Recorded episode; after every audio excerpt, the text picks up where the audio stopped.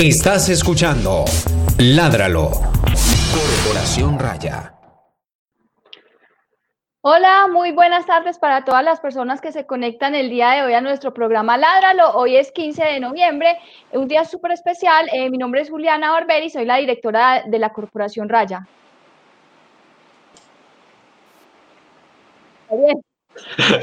Hola a todos, yo soy Gabriel Chica, el abogado de Raya. Y el día de hoy tenemos como invitada a Catalina. Catalina es integrante de Raya, pero ella se ha tenido que retirar de, del programa Ládralo debido a que tiene una conexión de internet muy mala y hoy se tuvo que ir a pedir posada en otra casa para poder transmitir el programa del día de hoy. Cata, bienvenida otra vez al programa. Muchas gracias por estar aquí.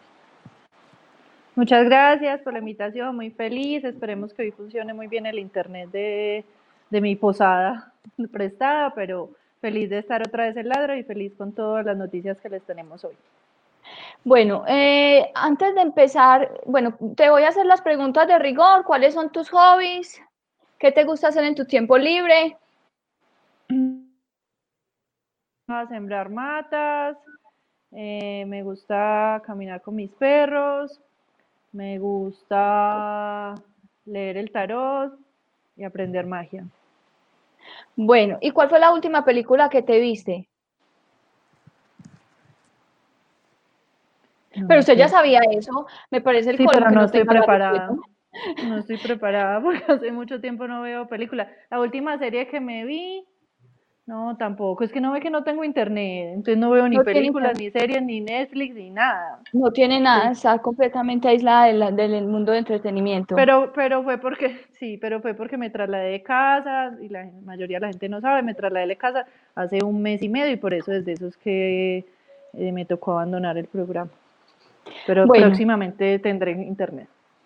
Bueno, eh, saludo a las personas que están conectadas en este momento, a mi mamá, hola mami, gracias por conectarte, a Katia Sofía nos dice súper lindos, gracias, eh, mi hermana también nos felicita y todas las personas que están ahí conectadas esperando que vamos a hablar eh, un tema muy interesante hoy que tiene que ver con el cuidado de los gatos y, y, la detección de una enfermedad que en mi concepto de ignorancia, pues eso es una enfermedad bastante compleja de manejar, que he visto pues como casos de animalitos muy, muy enfermos por esto, pero ya vamos a hablar de eso.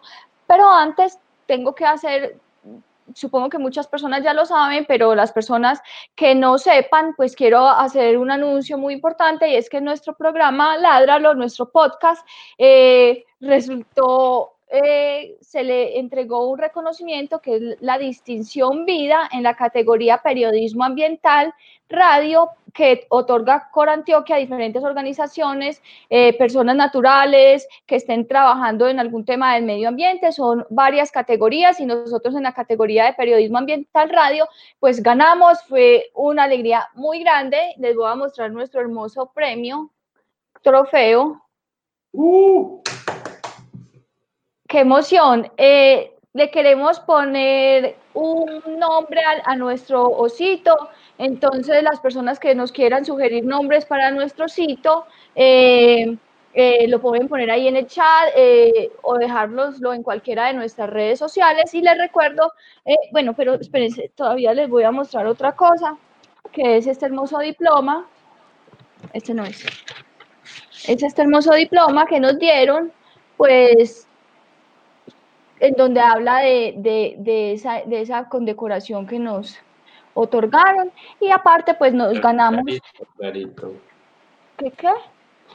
Se ve clarito, clarito. Bueno, no importa, pero ahí está. Y también quiero contarles que, pues, gracias a esta, a este reconocimiento, pues, nos otorgaron 3 millones de pesos para mejorar el programa, pues, lo estaremos eh, planeando, creo que nuestro plan es tener mejores equipos para poder hacer pues mejores transmisiones de mejor calidad.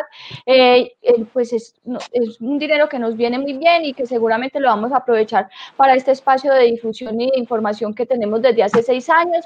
Eh, quiero agradecer muchísimo, muchísimo pues a Catalina, a Gabriel, que han estado al frente del programa, que, que se han comprometido con él, a Gretel Álvarez, a todas las demás personas del equipo de Raya. Un saludo muy especial a Andrés Camilo Puentes, quien fue nuestro practicante de comunicación, que nos ayudó muchísimo, nos hizo nuestro cabezote, nuestras cortinillas, etcétera, que a propósito, una gran sorpresa para el próximo año, estará, estaremos modificando todas esas, esas cortinillas, yo no sé cómo se dice, pero las estaremos modificando y le estaremos dando otra vida a nuestro programa para que ustedes sigan ahí conectados y sigan aprendiendo mucho sobre la protección de los animales. También agradezco muchísimo pues al ITM Radio eh, que nos facilitó durante varios años el espacio para hacer las, las transmisiones del programa. Eh, agradezco especialmente a David, a David Ricardo, quien fue, está hay una serenata afuera, yo no soy la de la bulla, es la Selena.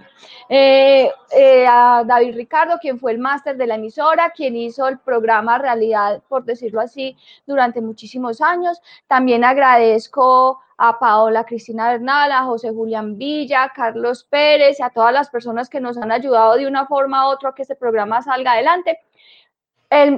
los mayores agradecimientos van para nuestros invitados que se paran una hora cada semana para venir y compartir toda esa información tan importante que tienen para nosotros. Ellos han hecho este programa posible sin esa participación de, de los, de los invitados, de los expertos, sin esa, esa ¿cómo se dice? Esa vocación de entregar la información y de difundir y de compartir el conocimiento, sin ellos no hubiera sido posible el programa. Y por supuesto, pues a todos los oyentes, a todas las personas que se han conectado con nosotros durante ya casi siete años de programa, eh, pues muchísimas gracias. Este programa es para ustedes, es para que lo utilicen, para que lo difundan, para que ustedes aprendan mucho eh, sobre protección animal, sobre el cuidado de los animales con los que podemos convivir y en general sobre cómo los que queremos y protegemos a los animales podemos hacer una labor mucho más eficaz y efectiva por, por las demás especies.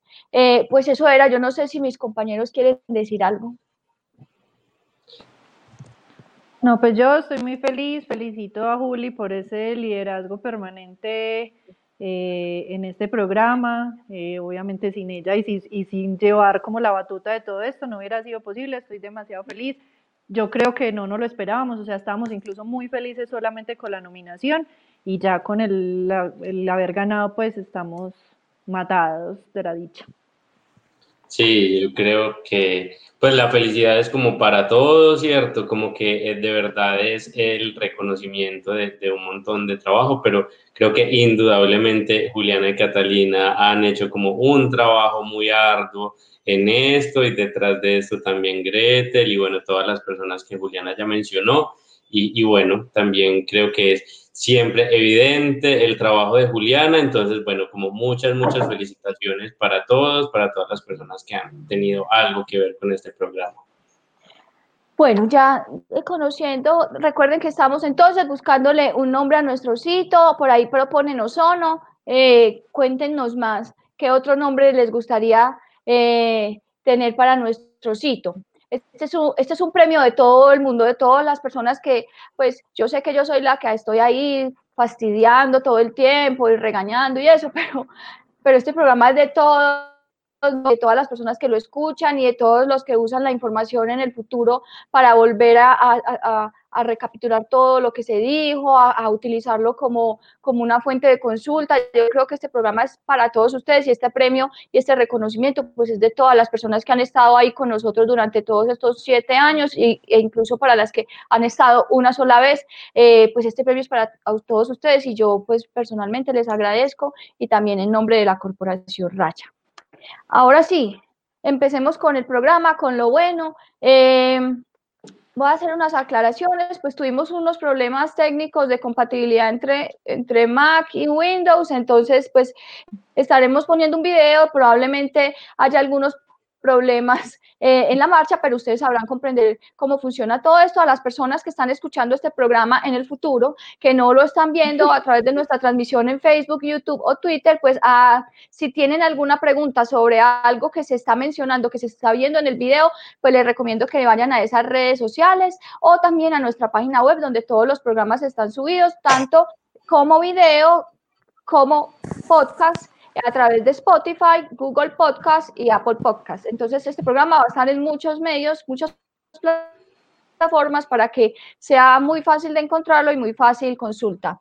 Bueno, el programa del día de hoy, como yo les venía mencionando anteriormente, es un programa eh, que tiene que ver con la salud eh, de los gatos con los que nosotros vivimos, específicamente con una enfermedad que, le da, que les da en el hígado a los gatos después de ciertas condiciones, que es lo que vamos a aprender el día de hoy con Catalina, las personas que no saben, pues Catalina es médica veterinaria, eh, ha sido, fue fundadora y ha sido médica veterinaria de Raya durante 17 años, casi 18, y específicamente ella se especializó en la medicina de los gatos, en todo, todo lo que es el trato de los gatos, las enfermedades que le dan los gatos, eh, solamente, pues no solamente, pero sí tiene pues como un énfasis importante en los gatos y entre las dos dijimos, bueno, hagamos un programa de esto porque hay muchas personas y se, y se, presentan muchos casos de esta enfermedad y nos pareció importante empezar como con la difusión de, de, este, de, esta, de, esta, sí, esta condición. Entonces,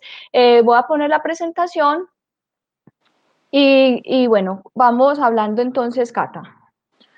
Bueno, yo quiero que la presentación la comencemos explicando un poquito qué particularidades y qué funciones cumplen pues el hígado en general en todos los mamíferos, pero qué particularidades tiene el hígado de los gatos para poder entender por qué es tan grave o qué es lo que sucede cuando el gato deja de comer y por qué finalmente se daña el hígado. Entonces, dale, Juli. Un momento.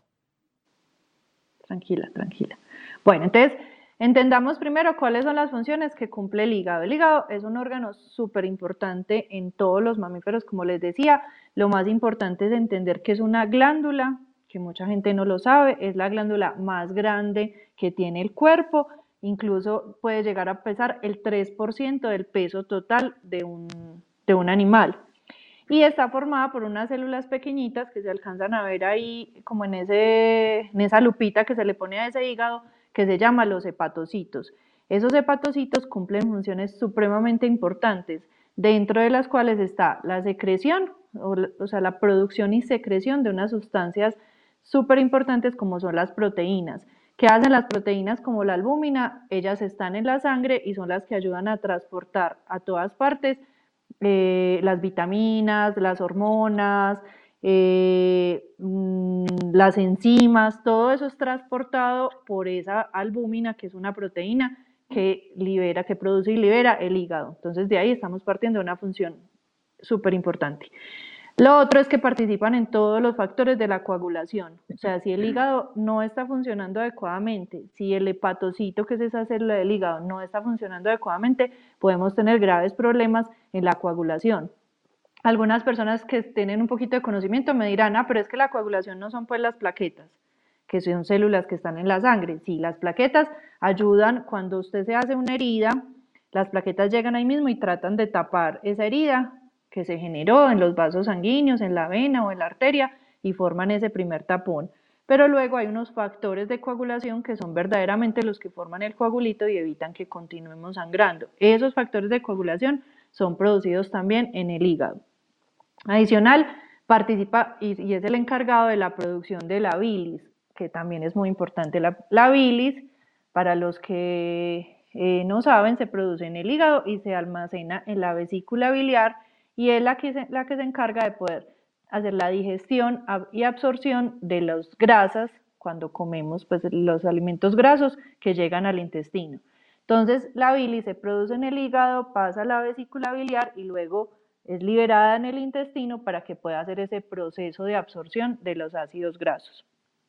Participa también en el metabolismo de los aminoácidos, que son los aminoácidos, son los que componen las proteínas y también son los importantes en el momento en que uno consume el alimento. Finalmente, cuando el, el hígado hace el proceso de metabolismo, finalmente se liberan los aminoácidos que son los que vamos a utilizar en todos los procesos celulares.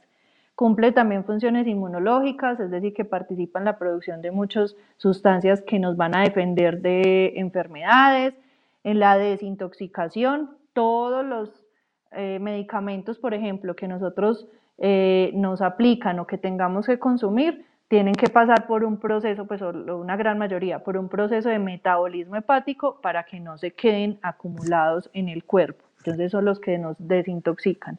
y produce la urea, que finalmente es el desecho que luego los riñones sacan del organismo a través de la orina. Adicional, eh, cumplen una función en la mayoría de los mamíferos muy importante, que es el almacenamiento del glucógeno hepático. Es como que guardara en una alacena la energía que luego el cuerpo va a utilizar.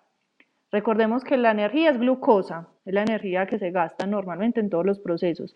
El glucógeno es como un, un acúmulo de glucosa o un componente muy parecido a la glucosa que se puede almacenar en el hígado. Y ahí es donde viene la principal diferencia del hígado de los gatos. Dale, Juli, el video.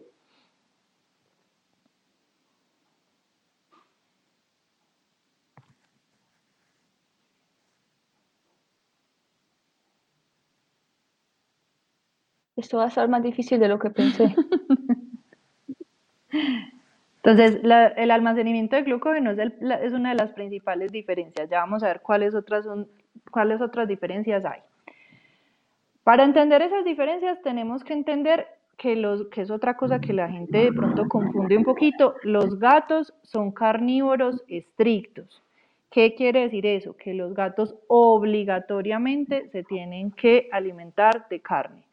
El principal componente de los concentrados que utilizamos para alimentar los gatos es el origen es carne, son carnívoros estrictos. Jamás puede existir un gato vegano. ¿Por qué? Porque ellos no producen ciertos aminoácidos que necesitan obligatoriamente para su funcionamiento y el funcionar normal de sus órganos, como son la taurina y la arginina. La taurina, por ejemplo, es súper importante en el proceso del funcionamiento del corazón.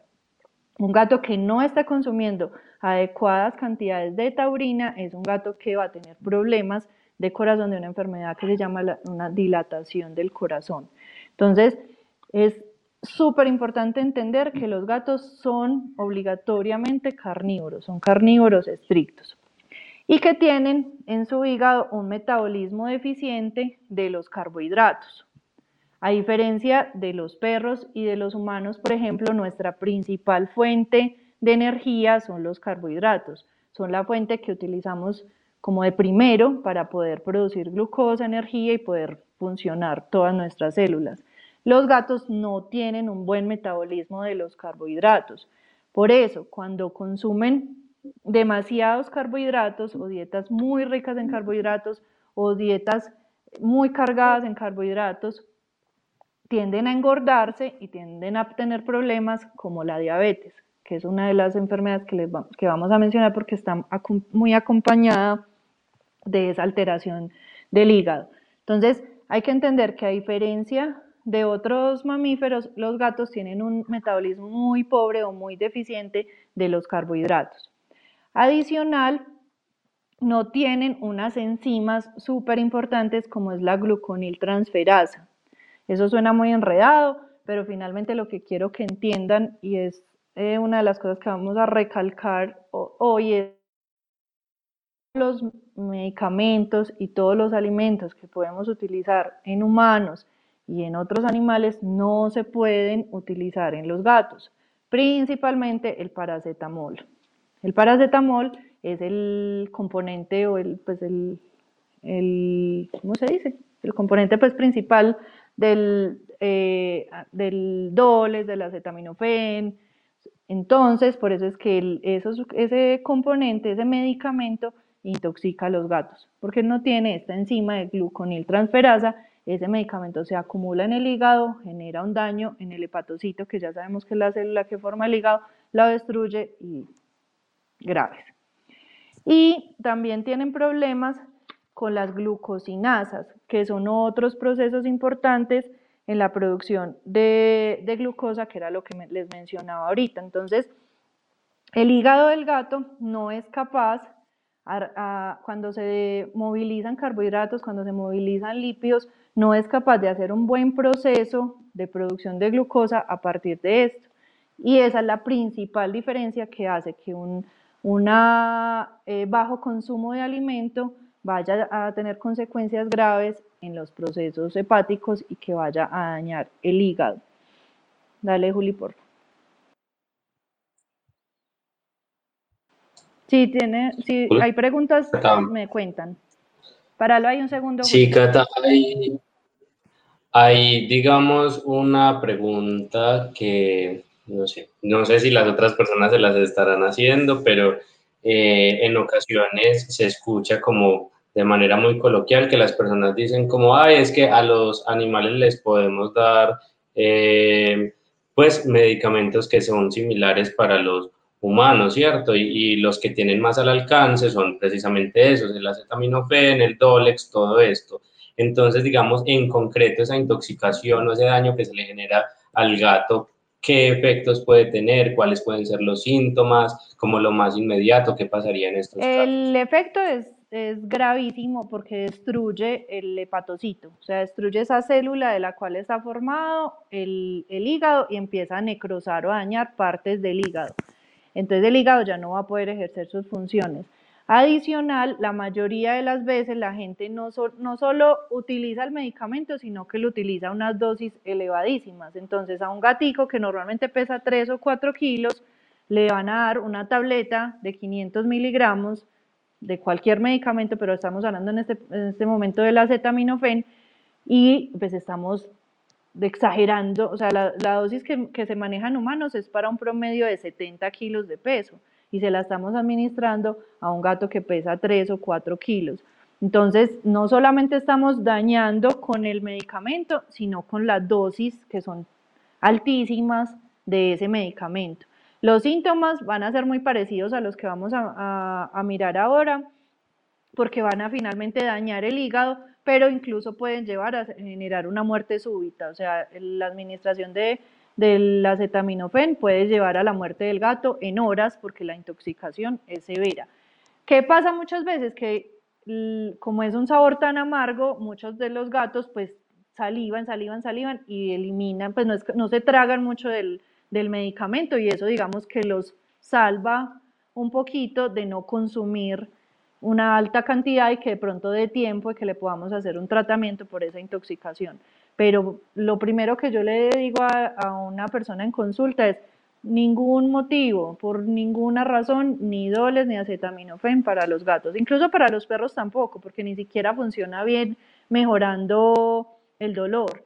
Y por lo mismo, porque casi siempre lo que la gente hace es embutirle una tableta de 500 miligramos a un perro que pesa 7 kilos. Sigo. Bueno, entonces esa imagen la quería mostrar es porque hay otra particularidad muy importante en los gatos. No sé si a Juli le da para señalar en la imagen para que mostremos ese órgano grande, grande que se ve ahí como de color vino tinto, es el hígado, ese grandote. Esa bolsita verdecita que se ve en la parte de abajo es la vesícula biliar y eh, lo amarillito que se ve hacia la derecha es el páncreas. Todo eso es la posición como más o menos normal que tiene dentro del abdomen de un gato y está rodeando al intestino delgado. Entonces ya explicamos que el hígado produce una sustancia súper importante que es la bilis, ¿cierto? La bilis se produce en el hígado, pasa a esa bolsita verde que es la vesícula biliar y va saliendo a desembocar en el intestino para poder ejercer la función de absorción de los, de los grasas que consume el gato. Pero resulta que el páncreas también va liberando ciertas sustancias al intestino que también participan en todo el metabolismo eh, de los alimentos. Eh, la particularidad que tiene el gato es que el conducto que viene de la vesícula biliar, o sea, del hígado pasa por la vesícula biliar y llega al intestino, es el mismo conducto que viene del páncreas. O sea, desembocan en el mismo conducto, en contacto con el intestino. Eso es una diferencia, no lo tienen el 100% de los gatos, pero un alto porcentaje de, gatos eh, tiene esta forma anatómica y es una diferencia que es importante porque la vamos a mencionar más adelante de qué puede pasar como cuando hay un proceso de inflamación o de infección en el intestino al tener ese conducto que, que comunica páncreas, vesícula biliar, hígado e intestino. ¿Listo? Dale, Julio. Entonces, hay tres factores muy importantes, aparte de las diferencias que ya hablamos, relacionados con las enfermedades del hígado en los gatos. Un factor súper importante va a ser la obesidad.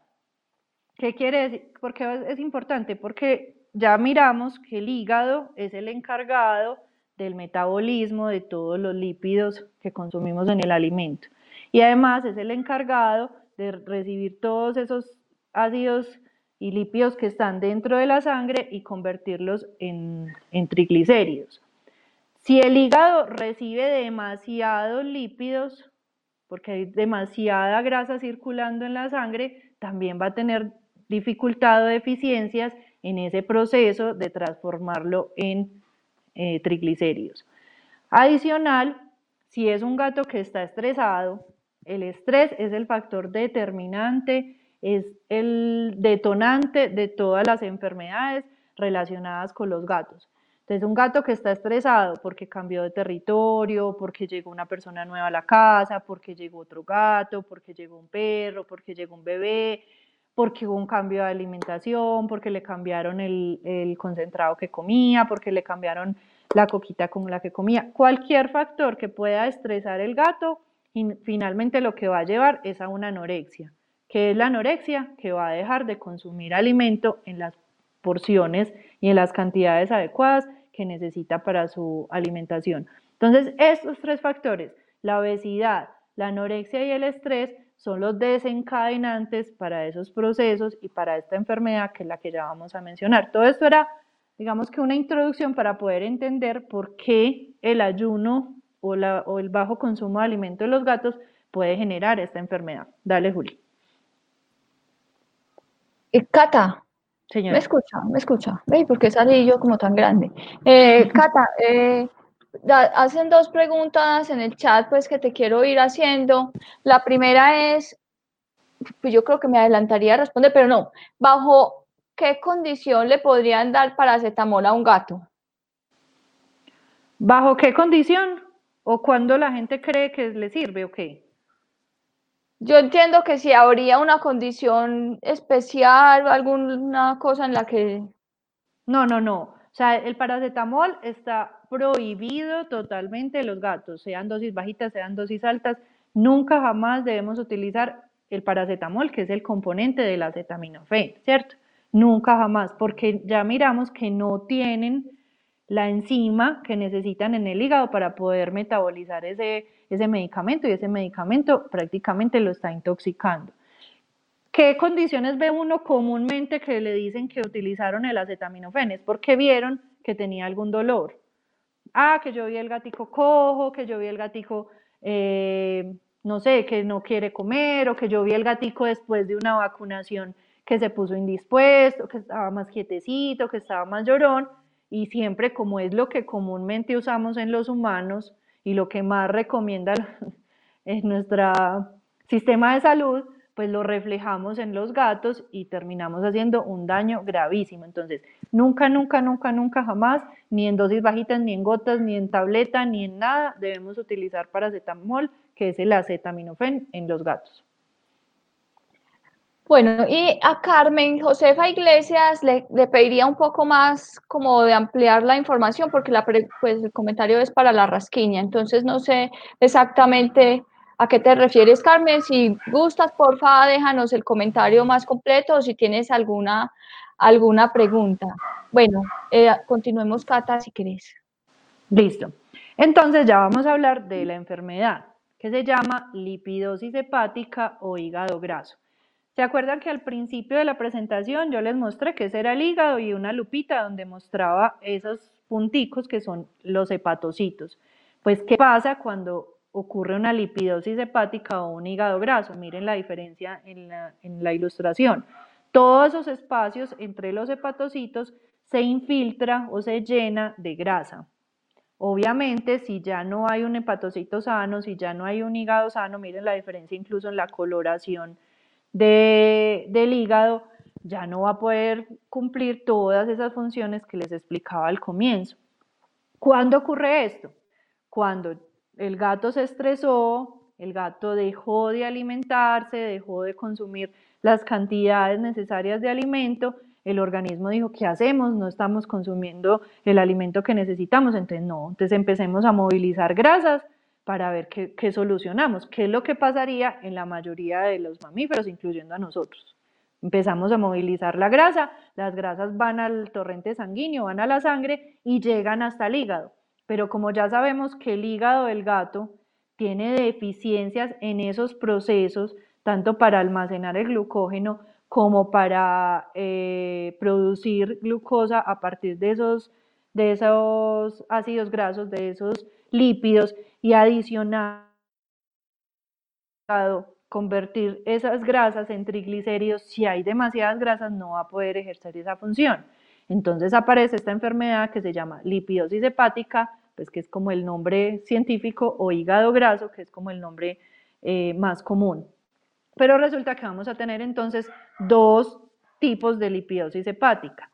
La lipidosis hepática idiopática, que va a pasar simplemente porque ya teníamos el antecedente que, que vimos las tres eh, razones principales por las que se producía, que era un gato obeso, que ya había un gato obeso, que ya había un acúmulo de grasa, que ya había un hígado que no estaba logrando convertir toda esa grasa en triglicéridos, entonces va a ocurrir una lipidosis hepática idiopática. Cuando nosotros los médicos mencionamos idiopática es porque no existe o no conocemos una causa que haya llevado a esa enfermedad. Pero eso es un porcentaje muy bajito. O sea, la lipidosis hepática idiopática es, es apenas el 5% de los casos. Casi siempre la lipidosis hepática es secundaria, porque casi siempre existe una enfermedad de base que hizo que el gato dejara de comer. Entonces, también es muy importante entender eso, que si uno en algún momento diagnostica o encuentra un gato con una lipidosis hepática, pues tiene que buscar qué fue la razón que llevó al gato a que dejara de consumir el alimento en las condiciones y las cantidades necesarias. Porque si igual seguimos tratando el hígado y tratamos de recuperarlo y tratar de mejorar el hígado, pero no trabajamos en buscar y en mejorar y en solucionar cuál es la enfermedad primaria que llevó a eso, pues no vamos a tener una mejoría. Entonces, el 95% de los casos de lipidosis hepática es secundaria. Y es importante reconocer que fue el detonante. A veces es solo el estrés. A veces no hay una enfermedad como tal, sino una causa de estrés que también hay que encontrarla y solucionarla. Porque si yo sé que el gato dejó de comer porque es que yo me, me pasé de apartamento y no hice un buen acercamiento al nuevo espacio, o si yo sé que fue porque eh, me pasé a vivir a una casa con demasiadas personas, o porque traje un perro y mi gato nunca había tenido contacto con el perro, si yo no hago un buen proceso de socialización, si yo no mejoro el ambiente del gato, si yo no hago un enriquecimiento ambiental, si yo no utilizo feromonas, si yo no utilizo cosas que ayuden a bajar la situación de estrés en el gato, nunca voy a poder recuperar el hígado. Entonces es muy importante entender que el 95% de los casos de la lipidosis hepática es secundaria a otro proceso. Y qué ocurre es porque el gato dejó de comer. Entonces hay que encontrar la causa de qué sucedió, por qué dejó de comer y por qué el hígado se nos dañó. Dale, Juli. Si estoy hablando muy rápido, también me dicen. ¿Cuáles son los síntomas de una lipidosis hepática? ¿O cómo me voy a dar cuenta que yo ya llegué a ese punto? La idea es que no lleguemos a ese punto, ¿cierto?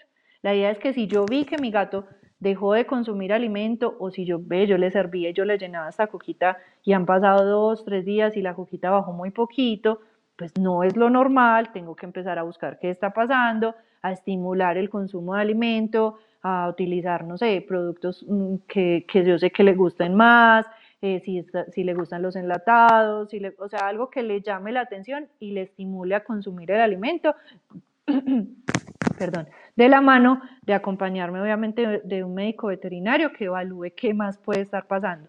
Pero cuando ya hay una lipidosis hepática, los principales síntomas van a ser estos. La pérdida de peso, porque obviamente no está comiendo, y un gato que no está comiendo, eh, la pérdida de peso es muy evidente y muy rápida, porque eso también tienen los gatos, pierden peso supremamente rápido. Y la gente, ahí quiero aclarar, no alcanza a dimensionar que una pérdida de 500 gramos, de 600 gramos, de un kilo en un gato es una situación grave. Si nosotros perdemos 500 gramos o perdemos un kilo, pues es no sé, un porcentaje muy mínimo de un peso total de 70 kilos, ¿cierto? Pero un gato que normalmente pesa 4 o pesa 6 kilos, pierde un kilo, está perdiendo un, porcentaje muy alto de su peso. Entonces, eso es importante que lo, que lo evaluemos porque la gente no alcanza a dimensionar y más si el gato es peludo, pues de pelo largo, entonces yo nunca me di cuenta que estaba perdiendo peso porque el, el pelito le estuvo como camuflando ahí la pérdida de peso. Eso, eso, yo por eso recomiendo que seamos muy observadores con los gatos, que los acariciemos mucho, que los levantemos para ver si hay diferencia en el peso. Pues obviamente uno no, no, está todo el tiempo parándolos en una báscula a ver si está perdiendo o no, pero si uno sí estaba acostumbrado a, a cogerlo, a cargarlo, pues va a haber diferencia en el peso. ¿Le ibas a preguntar algo? Sí, bueno, eh, sobre este tema de los síntomas, pues ahí estás mencionando algunos. Tengo la pregunta de Carmen Josefa. Yo no sé si tiene que ver con esto, pero ella habla de que su gato tiene mucha rasquiña y le salen como bolitas. ¿Crees, Cata, que tenga algo que ver con esto o, o cómo o qué relación puede haber? Pues la, el, los procesos en piel están relacionados con muchísimas cosas. Pues pueden ser simplemente con algo muy local de la piel, con alguna alergia, con pulgas, con ácaros, con, o sea, con situaciones específicas que estén ocurriendo sobre la piel, pero también puede ser por procesos metabólicos, incluyendo una alteración en el hígado. Porque como ya vimos, el hígado es súper importante en todo el proceso de absorción de los nutrientes que necesitamos para poder estar bien. Y la piel es un reflejo súper importante y el pelo, la calidad de la piel y el pelo, de cómo se está nutriendo ese animal.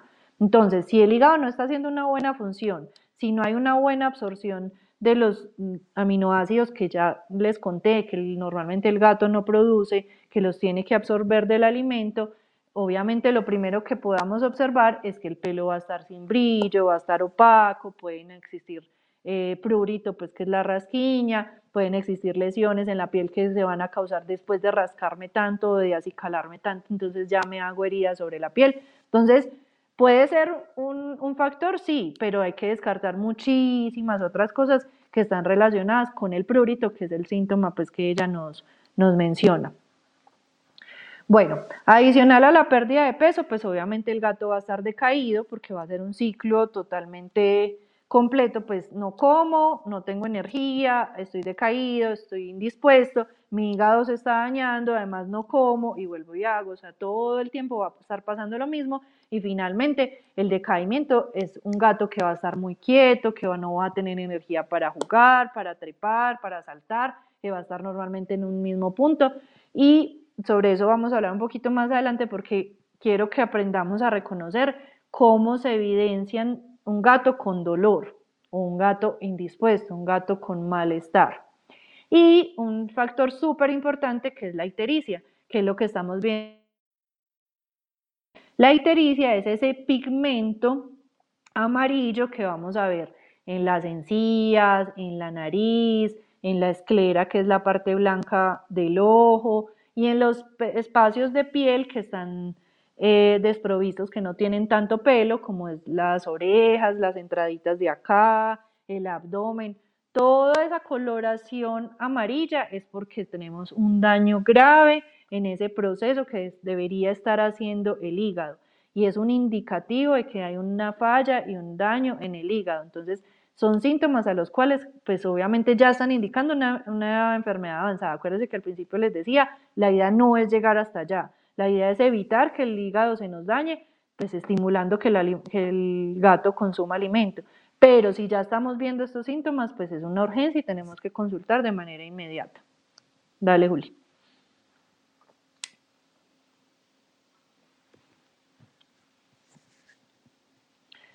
Ahora es otra situación muy ocurre cuando hay una lipidosis hepática. ¿Se acuerdan que ahorita les mostré que una de las diferencias súper importantes anatómicas en el gato es que lo que ya dijimos, el, el, conducto que va de hígado a vesícula biliar y desemboca en el intestino es el mismo conducto que viene del páncreas. Entonces, ¿qué pasa si el hígado tiene una alteración? Normalmente, si hay una alteración, va a generar un proceso inflamatorio también en el páncreas y también en el intestino. O si al contrario, yo tengo una enteritis, que es una inflamación en el intestino, normalmente ese proceso inflamatorio va a viajar de manera muy fácil al páncreas a, causar una pancreatitis o al hígado a, causar un proceso inflamatorio. Entonces, por eso en los gatos hablamos de un síndrome que se llama la triaditis, que serían tres enfermedades al tiempo, hepatitis, pancreatitis, enteritis, que sería la inflamación de esos tres órganos que están comunicados por el mismo conducto. Eso es importante también entenderlo porque casi siempre la triaditis es causante de una lipidosis hepática. Inicialmente la triaditis se puede causar o puede haber sucedido porque hay una infección o un proceso inflamatorio en el intestino. Esas, esas, bacterias viajaron al páncreas, causaron una pancreatitis, que la pancreatitis causa mucho dolor y pues el gato finalmente no comió y adicional seguían avanzando las bacterias, seguía avanzando el proceso inflamatorio y llega también al hígado. Entonces la triaditis es una enfermedad muy común y casi siempre termina o, da como consecuencia una lipidosis hepática. Eso es una particularidad anatómica que tiene un alto porcentaje de los gatos. No es un 100% porque se han encontrado gatos que no tienen este, este mismo conducto, pero un alto porcentaje. Lo común es que el gato tenga un mismo conducto para hígado, vesícula biliar, páncreas y que desemboque en el intestino. Sigue. Y aquí es donde quiero que observemos cómo se ve o qué patrones o qué facciones o qué eh, puede reconocer uno en un gato con dolor. En este primero quiero que observen los bigotes en las tres fotos. En la foto del gato negro, en la foto del gato eh, amarillo, en la, foto del gato tabi, pues, o el, rayadito que tenemos a la mano eh, derecha de la pantalla. ¿Ven la diferencia en la posición de los, de los bigotes?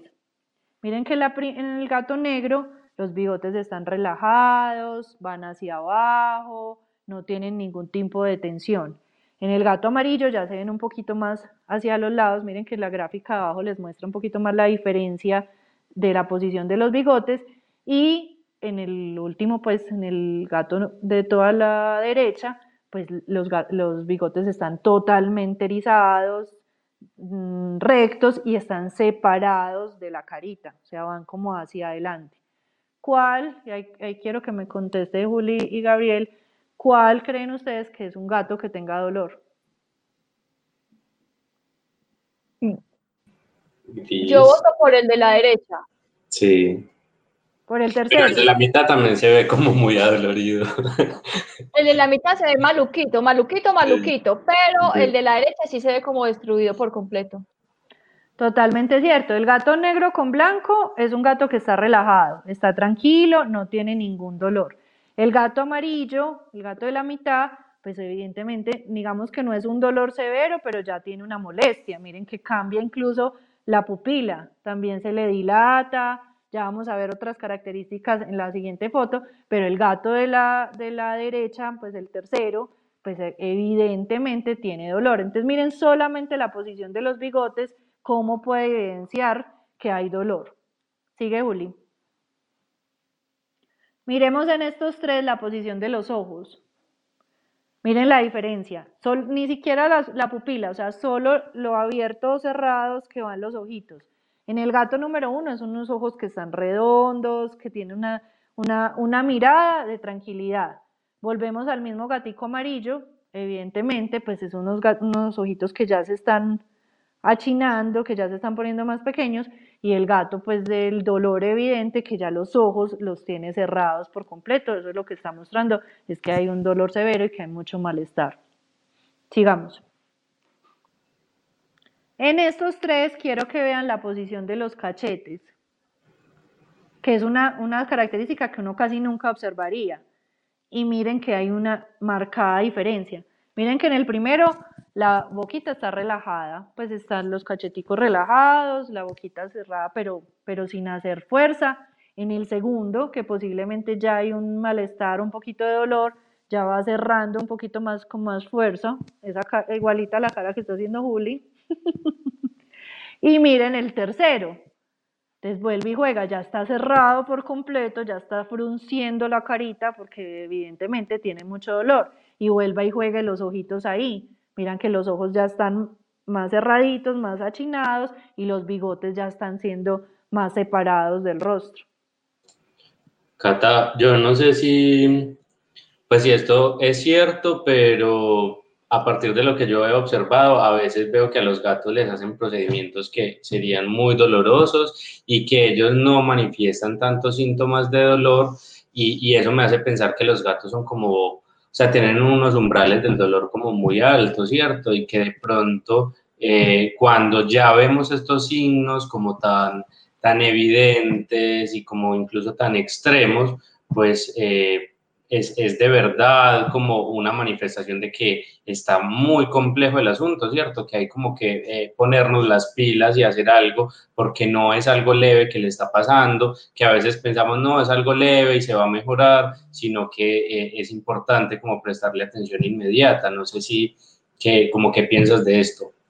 Es que mira, eh, como hablábamos al principio, los gatos son carnívoros estrictos. Como carnívoros estrictos son excelentes cazadores pues los gatos tienen que alimentarse de presas más pequeñas, pues en vida silvestre, ¿cierto? Y como son eh, cazadores tan pequeños, de un tamaño tan pequeño, se convierten fácilmente en presa de muchísimos otros animales.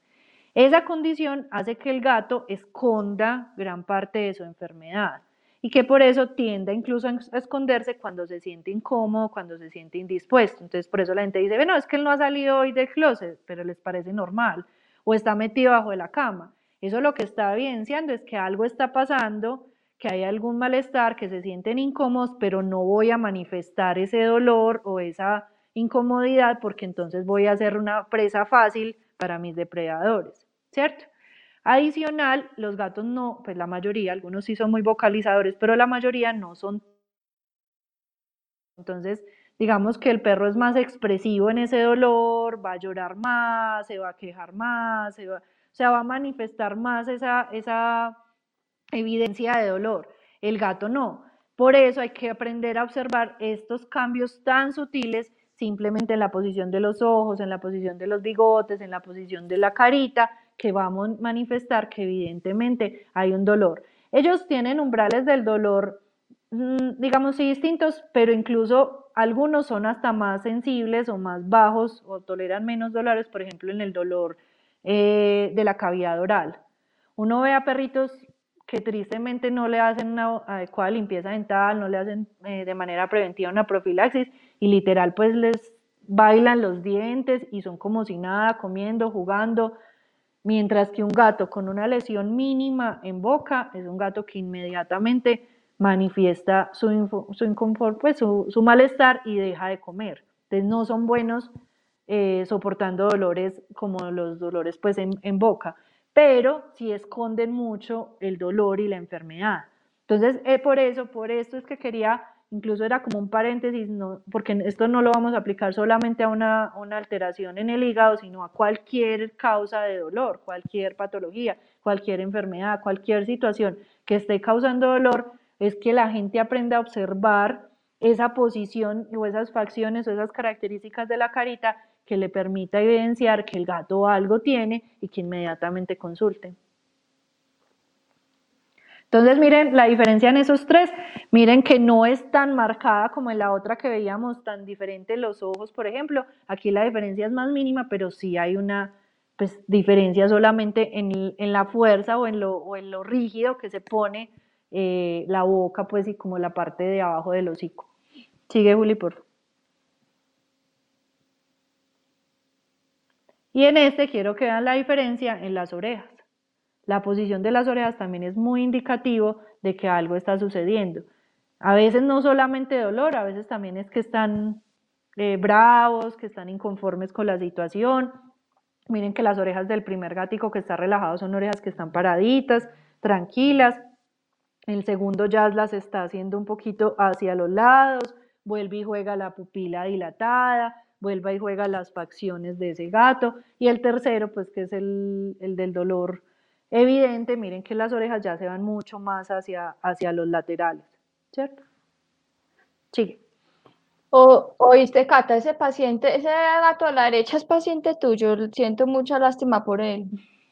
No, ese no es, no es paciente mío, estas gráficas las obtuve pues como de, de, unos profesores y sí, es evidente pues el dolor y el malestar que tiene ese gato es, pues uno ahí mismo le da, le da como el dolor ajeno, ¿cierto? Como fue pucha, pues qué pecado. Bueno, ¿cómo vamos a diagnosticar que hay una alteración en el hígado de, los gatos?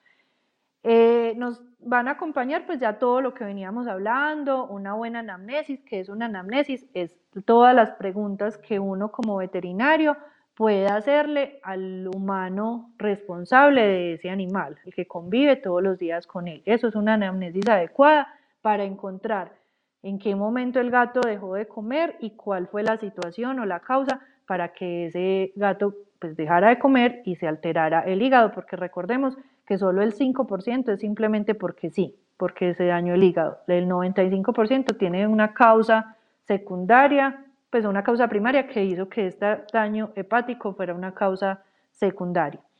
Entonces, un perfil hepático son exámenes de sangre específicamente que nos miden las enzimas hepáticas, o sea, las enzimas que se están produciendo dentro de ese hepatocito, la albúmina, que ya dijimos que era la proteína que era súper importante que producía el hígado, la urea, que va a ser el proceso o el resultado de ese proceso metabólico de todas las proteínas, que también va a pasar por el hígado. O sea, lo que vamos a buscar es evaluar todas esas funciones que ya dijimos al comienzo a través de exámenes de sangre que nos van a evidenciar qué tan alterado está ese hígado. Adicional, una ecografía abdominal. Ahí quiero hacer diferencia. A veces la gente se confunde entre ecografía y radiografía.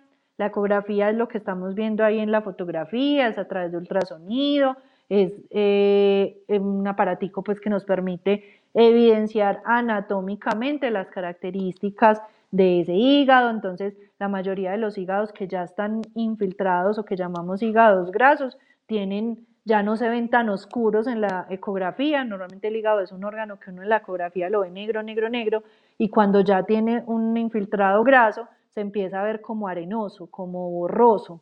Ya no se ve tan negro porque entonces ya no está lleno de patocitos, sino que como ya vimos también en la imagen, ya lo que está lleno es de grasa.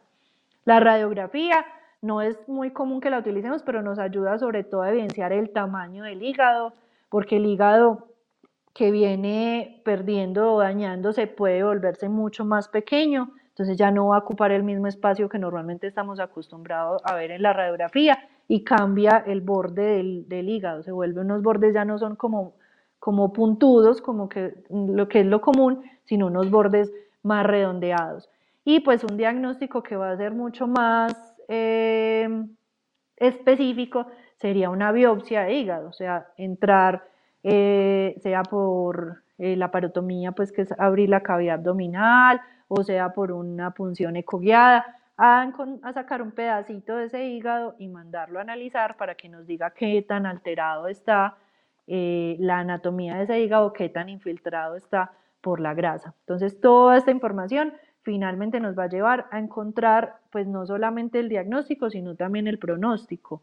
O sea, qué tan alterado está y qué tantas posibilidades tenemos de recuperar ese hígado. Pero también es muy importante que todos estos exámenes nos ayuden a encontrar cuál fue la causa primaria que llevó a que se generara ese hígado graso. Sigue, Uli. El tratamiento. El tratamiento, pues obviamente va a estar acompañado de, de los protectores hepáticos, de ah, mm, terminar como toda la sintomatología que había relacionada con esa enfermedad hepática, pues si hay vómitos, entonces a parar los vómitos, si tenemos que hidratar el paciente, entonces eh, a suplir toda esa hidratación, eh, mm, a disminuir el dolor, porque obviamente un gato, pues que como el, los que vimos en las fotos, un gato que le esté doliendo nunca jamás va a comer, entonces hay que disminuir el dolor. Si hay una enfermedad bacteriana, como las que ya mencionamos que podían ser las causas primarias, como una infección en el intestino, entonces vamos a necesitar antibióticos. Pero lo más, lo más, lo más importante del tratamiento va a ser que el gato coma. Eso es lo fundamental. Porque si el hígado no empieza a recibir alimento, pues va a ser seguir eh, tratando de solucionar esa función y esa deficiencia de glucosa movilizando las grasas que finalmente van a llegar en el hígado y va a ser un proceso de nunca parar.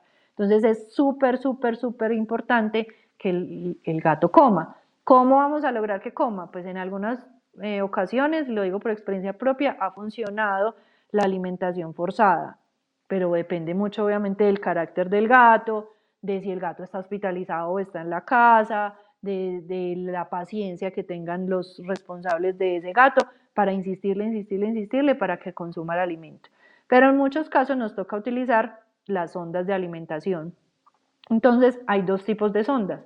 La que tiene la gatica negra es una sonda nasogástrica, que es una sonda mm, de un diámetro más pequeñito, más delgadita, que se introduce por la nariz y que baja hasta el esófago y del esófago hasta antecitos de llegar al estómago.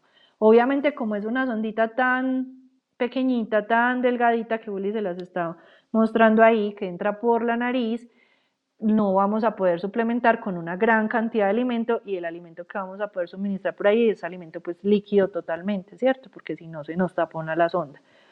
Y existe otra sonda que es la sonda esofágica, que es una sonda mucho más gruesa como la que estamos viendo en la otra foto, que es una sonda que se coloca directamente, eh, digamos que, iba a decir perforando y me sonó como un poquito crudo, pero sí eh, haciendo una incisión sobre la piel e introduciéndola directamente al esófago y va hasta la primera parte, o sea, hasta la entradita del cardias, que es la entradita hacia el estómago. Como es una sonda mucho más gruesa, va a permitir la alimentación con pues, suplementos y alimentos, obviamente en papilla, pero mucho más sólidos o con mucha más carga de, alimento que lo que podemos alimentar por la sonda eh, nasogástrica. ¿Esto por qué sucede? Porque es indispensable, es fundamental, es súper importante que que el gato consuma alimento. Entonces, si no logramos que se mejoren los síntomas, no logramos que el gato se relaje, que el gato se tranquilice y arranque a comer solito, pues esta es la alternativa siguiente. La colocación de, una sonda nasogástrica o de una sonda de esofágica. Se alborotó la gente por allá. Alguien vino y me gritó, me gritó.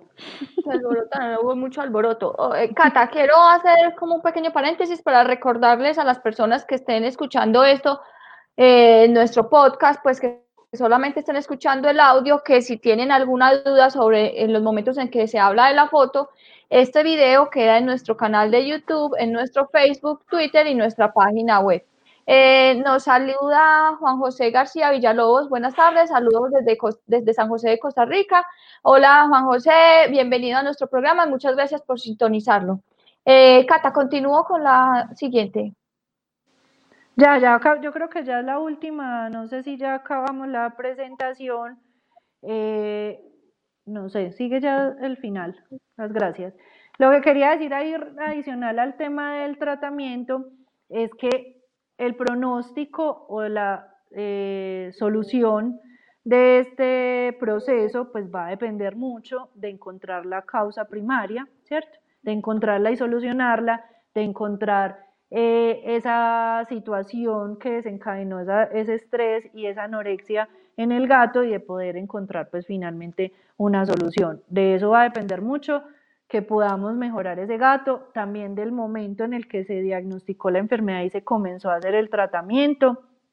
No todos los gatos son iguales, recuerden que estamos tratando pacientes, que cada ser vivo es muy diferente, entonces hay gatos que responden bien a esos tratamientos hospitalizados, hay gatos que la hospitalización antes agrava totalmente el problema, porque la hospitalización pues, es una causa de estrés en la mayoría de los gatos. Entonces, muchas veces es necesario que el gato pues, esté, no esté en, hospitalización, sino que esté en la casa tranquilo, pero pues depende muchísimo del compromiso de esos humanos que viven con el gato para poder eh, garantizar que, exista pues una mejoría. Es una enfermedad, como decía Julia al principio, muy grave que pues causa la muerte en muchos gatos porque no se logra retroceder ese proceso y ese daño que, que se causó en el hígado.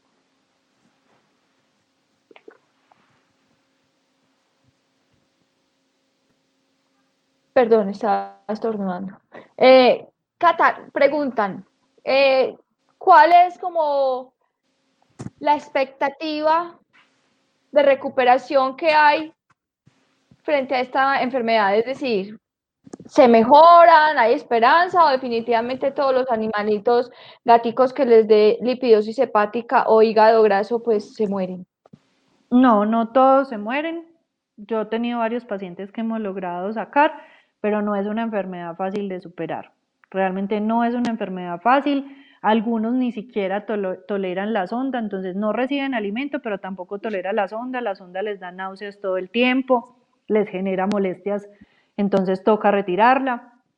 Aún así no consumen alimento, entonces mientras no arranquen a comer, digamos que el pronóstico cada vez va a ser peor.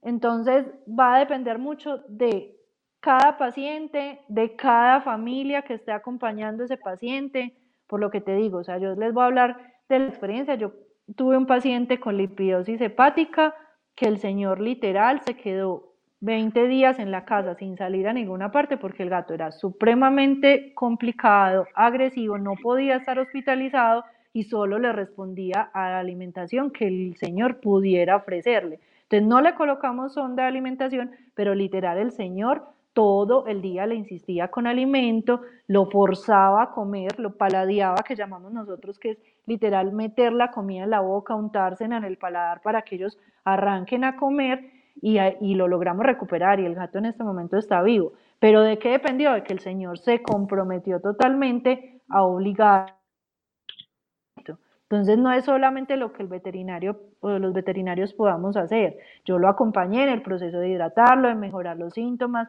de utilizar protectores que nos ayuden a, disminuir ese proceso en el hígado, pero va a depender totalmente de ese acompañamiento de la familia y de, que cada individuo pues reacciona de manera diferente. Como también he conocido gáticos que no se recuperan. No se recuperan porque no arrancan a comer, porque la alimentación por sonda es muy difícil, porque vomitan, entonces nunca logran compensar ese daño que ya se hizo en el hígado. Entonces es una enfermedad bastante complicada, si estamos hablando de costos es bastante costosa también y creo que podemos evitarla si nos ponemos juiciosos a evaluar qué está pasando, por qué mi gato bajó el consumo de alimento y evitar llegar a ese punto donde ya hace daño el hígado y al contrario, pues entonces consultar de manera oportuna y, estimular el consumo de alimentos. O sea, no es normal, y se lo digo a todo el mundo, un gato no debe pasar más de 24 horas sin comer. Cata, bueno, y nos has hablado un poco como de esos signos, esos síntomas, también de cómo tratarlo, ¿cierto? Eh, y no sé si podríamos, como para finalizar, dar un pequeño resumen de mm, como algunos hábitos que, propicien como esa salud del hígado de los gatos y que vayan a evitar que lleguen como a ese punto, ¿cierto? No sé también si eh, unos alimentos pueden ser más dañinos que otros, eh, ese tipo de cosas como tan cotidianas que pueden ser útiles para quienes están viendo nuestra transmisión. Sabes que creo que es muy importante. Primero, no hacer cambios bruscos de alimentación. La gente también es muy partidaria de meterse como esas eh, conceptos tan humanos de que el gato se aburrió de esta comida o se va a aburrir de todos los días del mismo sabor y entonces hoy fui al supermercado y le compré este y en tres días le compré el otro y todos los días cambiando ese alimento. Los gatos son muy controladores y muy estrictos en el tema de sabores. Puede ser el alimento más delicioso y el gato no gustarle. Y no gustarle es no es como el perro que muchas veces uno dice, no, no quiso comer, ah, pues déjeselo ahí servido que tarde que temprano va a comer. El gato no. Puede tener mucha hambre, muchísima, pero si ese alimento que está servido no le gustó, no va a comer. Entonces esos cambios bruscos de alimentación los tenemos que evitar con los gatos. Si, si vemos que el gato está comiendo bien, que ese alimento le gustó, que no hay ningún problema, que tiene una buena digestión, no hagamos esos cambios bruscos de alimentación. Lo otro es enseñarlos desde muy temprana edad, desde los primeros meses de vida, a consumir alimentos húmedos, como los enlatados, como los sobrecitos, pues esas, esos alimentos húmedos que son mucho más palatables o que tienen mayor gusto que se pueden incluso calentar y huelen mucho más. Recuerden que el gato, el gusto del gato depende del olfato, entonces lo que me huele rico es lo que yo voy a consumir y normalmente las presas que comería un gato son unas presas que están tibias pues y que, y que tienen mucho sabor. Entonces, acostumbrarlos desde muy temprana al consumo de, esa, de ese sabor y de esa textura diferente, porque eso nos va a facilitar si en algún momento hay alguna enfermedad o hay alguna situación que los esté dejando, eh, obligando a bajar el consumo o que se sientan indispuestos y no quieran el concentrado, pues logremos que coman otras cosas más ricas o más palatables o más llamativas. Pero es muy difícil cuando el gato nunca ha probado eso y, cuando ya se lo vas a ofrecer a un gato adulto ya no le gusta, ya no le llama la atención y ya no lo consume. Entonces es más difícil estimular el alimento en ellos. Eh, Cata, hay dos preguntas. La primera, muy relacionada con lo que estás diciendo, los gatos se alimentan con horarios. Y el segundo es un comentario de Patricia Figueroa que dice, muy buen programa, estoy analizando mis gatos por lo que has contado y es muy interesante toda la información. Muchísimas gracias, Patricia, por escuchar el programa. Muchísimas gracias, Patricia. Y los gatos no se alimentan por horarios. Los gatos tienen una capacidad gástrica muy pequeña, un estomaguito muy pequeño. Un gato cazaría hasta 20 presas en el día entonces no vamos a poder garantizar estar 20 veces en 24 horas ofreciéndole alimento. Y además que le vamos a ofrecer un poquito y él no lo va a querer todo y va a volver a la, a la hora o a las dos horas. Entonces mi recomendación desde mi experiencia, desde todo lo que he estudiado en medicina interna felina, es que los gatos tienen que tener comida a disposición, siempre. Obviamente no comía en exceso porque vamos a llevar a la obesidad, que ya vimos que la obesidad es un factor determinante en la lipiosis hepática. obviamente no, no comida eh, sin ninguna actividad física, porque también gatos que son extremadamente sedentarios y que no tienen que hacer un esfuerzo mínimo por la comida, también tienden a la obesidad. Entonces, la comida debe estar disponible todo el día, pero debe estar disponible en un espacio alto, por ejemplo, donde tengan que saltar, brincar, trepar para poder llegar hasta la comida y así estarían haciendo un mínimo ejercicio. Recuerden que el gato tendría que cazar para poder comer.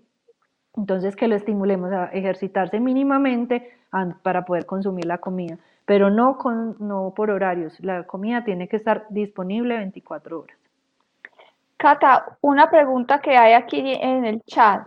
Eh, ¿A los gatos se les puede dar carne como la comprada en la carnicería. La Corporación que promueve el veganismo 100%, no en los gatos, pero en las personas. Sí, no en, los, no en los gatos, no en los gatos, nunca jamás los gatos pueden ser veganos, las personas sí podemos ser veganas, debemos ser veganas. Eh, sí, lo que pasa es que la gente, pues normalmente la, que, la carne que consume es carne de res y pues no hay gatos comiendo vaca, ¿cierto? Entonces la carne de res pues no es la ideal para alimentar un gato y no todo lo que van a consumir.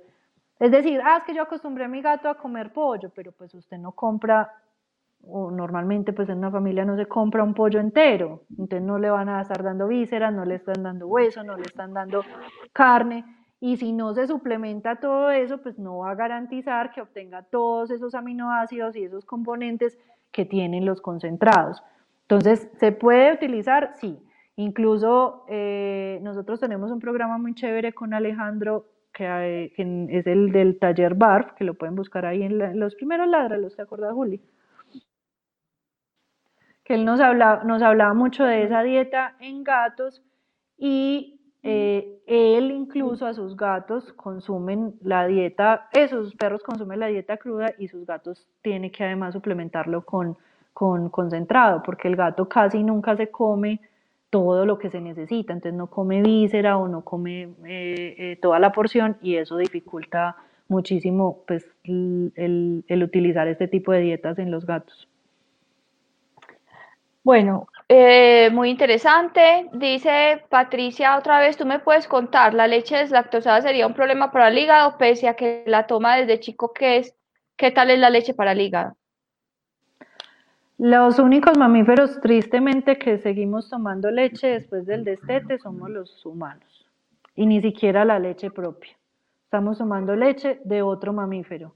Entonces, es una, es un, como una costumbre o una, ¿cómo se dice? Es como una cosa que se quedó como en la tradición de que entonces el perro come huesos y el gato toma leche, pero el gato pues no necesita, necesitó la leche de su mamá gata mientras estuvo los tres primeros meses de vida alimentándose de ella. De resto, no necesitan la lactosa, la lactosa sí puede ser muy pesada, lo mismo que sucede en humanos, inflama muchísimo, así sea pues lactosada, obviamente todo ese resto de componentes que tiene la leche no es lo ideal. Que ya se la han dado, pues sí, que muchos gatos son de hábitos y la piden y la exigen y se paran en la nevera y lloran, sí, también, también pasa, pero entre, entre menos se la administremos mucho mejor, entre cada vez sea más agua que que leche mucho mejor mientras le quitan la costumbre. Los gatos aprenden por habituación y por deshabituación, entonces se pueden deshabituar a, una, a un hábito que ya tenían y aprender otro. O sea, no es imposible, solamente es de proponérselo. Entonces, eso no es, no la necesitan, sí puede generar procesos inflamatorios, puede generar alteraciones hepáticas cuando se toma en exceso. Bueno, eh, yo creo que, bueno, en el chat no hay más preguntas, eh, la información estuvo, perdón, muy completa. Eh, las personas que tengan algún, alguna pregunta o que quieran contactarte, Cata, pueden hacerlo a través de tu celular. El, WhatsApp está ahí en la pantalla, 317-649-0682, o a través del Instagram, en donde la encuentran como Catalina Yepes, M, B de vaca o de médico veterinario, Catalina Yepes, MB eh, ahí pueden contactarla si tienen preguntas, si tienen dudas o si quieren, pues, una consulta con Catalina, eh, ahí pueden contactarla. Cata, muchísimas gracias eh, por la información, a todas las personas que se conectaron el día de hoy. Muchísimas gracias por escucharnos y a todas las personas que nos van a escuchar en el futuro en nuestras, en, nuestras plataformas de, de, podcast, pues bienvenidos y recuerden que el video, si lo necesitan, está disponible en nuestro sitio web, en nuestras redes sociales. Cata, de nuevo, reiteramos muchísimas gracias por estar en el programa, por haber compartido pues toda esta información con nosotros. No, muchísimas gracias, muchas gracias, muy feliz de volver a Ládralo. Eh, espero poder seguir pidiendo posada mientras tengo internet y poder seguir acompañándolos en los próximos. Eh, espero que hayan aprendido pues de, la información que, que, dimos hoy, pues espero haber sido también lo más clara posible, aunque era información de pronto a veces muy pesada, eh, de pronto para la gente que no conoce medicina, traté de hacerlo lo más sencillo posible para que vieran la gravedad de, esta enfermedad y lo importante que es tener en cuenta los hábitos alimenticios en nuestros gatos. Eh, les recuerdo que estamos en búsqueda de un nombre para nuestro sitio. Las personas que nos quieran dejar eh, el nombre lo pueden hacer en los comentarios o en nuestras redes. Estamos buscando nombre para nuestro sitio que nos ganamos en nuestro programa Ladra. Gabriel, muchas gracias por estar aquí, por el programa y a todas las personas que se conectaron con nuestro programa el día de hoy. Eh, muchas gracias y el próximo domingo, ya nos quedan solo dos programas en este año. Eh, el próximo domingo nos volveremos a encontrar aquí con otro tema de interés para los que queremos y protegemos a los animales. Muchas gracias y hasta luego. Chao. Por un mañana animal libre de crueldad. Somos Corporación Raya.